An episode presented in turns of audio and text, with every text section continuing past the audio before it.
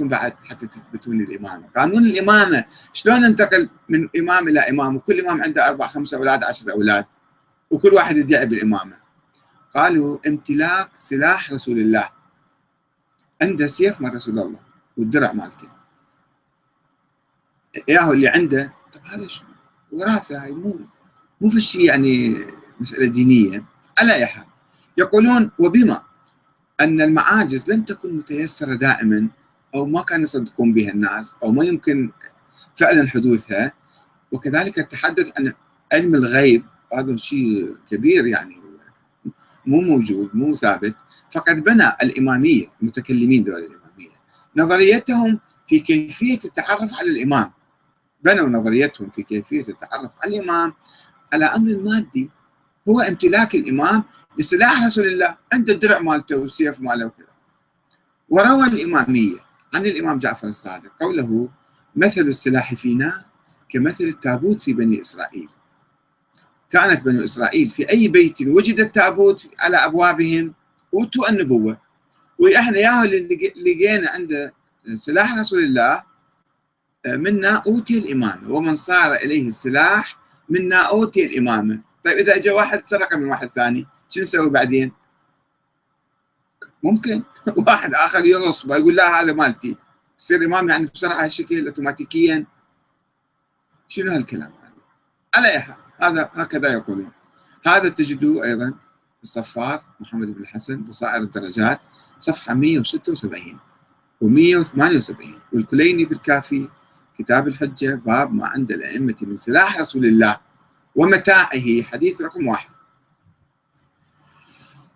طيب وين هذا السلاح؟ راونا اياه حتى نشوفه حتى نتأكد. آه، إنك يا إمام أنت الإمام فعلا. إذا كان هذا كل هذا الحكي ينقل عن الائمه عرفوا هذا الشيء. الائمه مو معلوم قايلين الكلام هذا. يروى عن الامام الصادق قال مثل السلاح فينا. مو معلوم. يعني إحنا لو بزمانه موجودين وواحد ينقل لنا هالكلام ما نصدقه بسرعة. لازم نحن نتأكد. أو نغمض عيوننا وآذاننا وعقلنا ونصدق بالأحاديث هذه ما يصير الشكل على طريقة الأخباريين. خلي شوي نفكر بالأحاديث أنه معقولة شلون؟ طيب إذا الإمام قال اني صرت إمام أثناء الجدل مع آه، محمد بن عبد الله النفس الزكيه يقال أن الإمام قال الكلام هذا. طيب آه، جيب جيب السلاح وينه؟ طلعته أنت؟ رويته للناس؟ لو مكتوم مضموم عندك. طيب من يقول عندك سلاح رسول الله؟ كيف نعرف انه عندك فعلا سلاح رسول الله؟ جبته عرضته للناس رويت للناس قلت لهم هذا سلاح رسول الله هذا الدرع اللي كان يلبسها. ما كان الشيء هذا. ولذلك كان في غموض. ولذلك عامة الشيعة ذهبوا إلى محمد بن الحسن بن عبد الله بن الحسن بن نفس الزكية. صار هو إمام الشيعة في ذيك الأيام في زمن الإمام الباقر. كل أهل البيت عامة أهل البيت وعامة الشيعة بايعوا محمد بن عبد الله بن الحسن بن الحسن.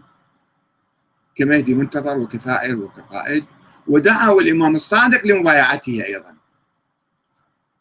الإمام الصادق ما ما بايع بس دعوه في الأبواء عندما اجتمعوا بني هاشم وهذا كان زعيم بني هاشم أصبح هو الإمام.